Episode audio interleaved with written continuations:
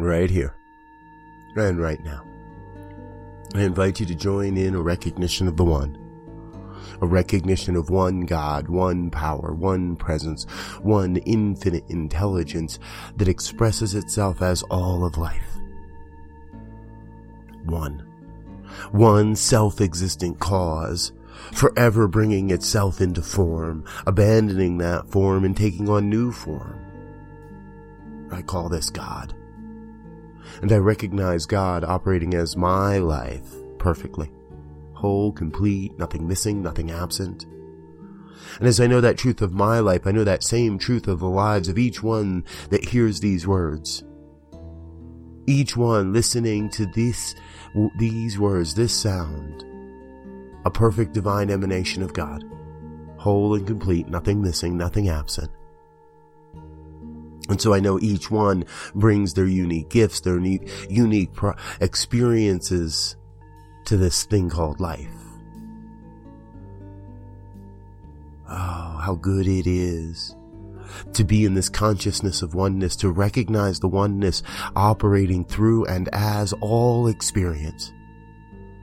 Every center, every special focus ministry, every teaching chapter, every virtual ministry, each and every aspect of the Centers for Spiritual Living a divine emanation in the mind of God.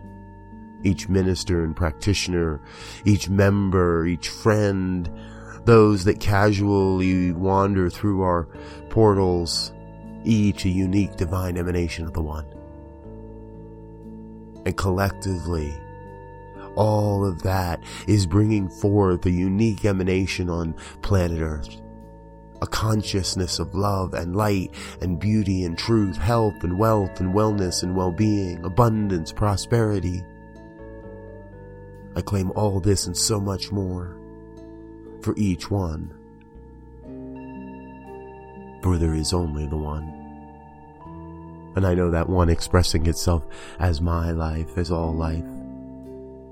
I recognize the blessing that this moment reveals. I recognize the truth that this moment reveals. And I recognize the perfection of all life, of everything. I speak a word of blessing and I speak a word of love for all that may hear these words. For at the very center of it all, I know it's all good because it's all God. And I know it really could be no other way.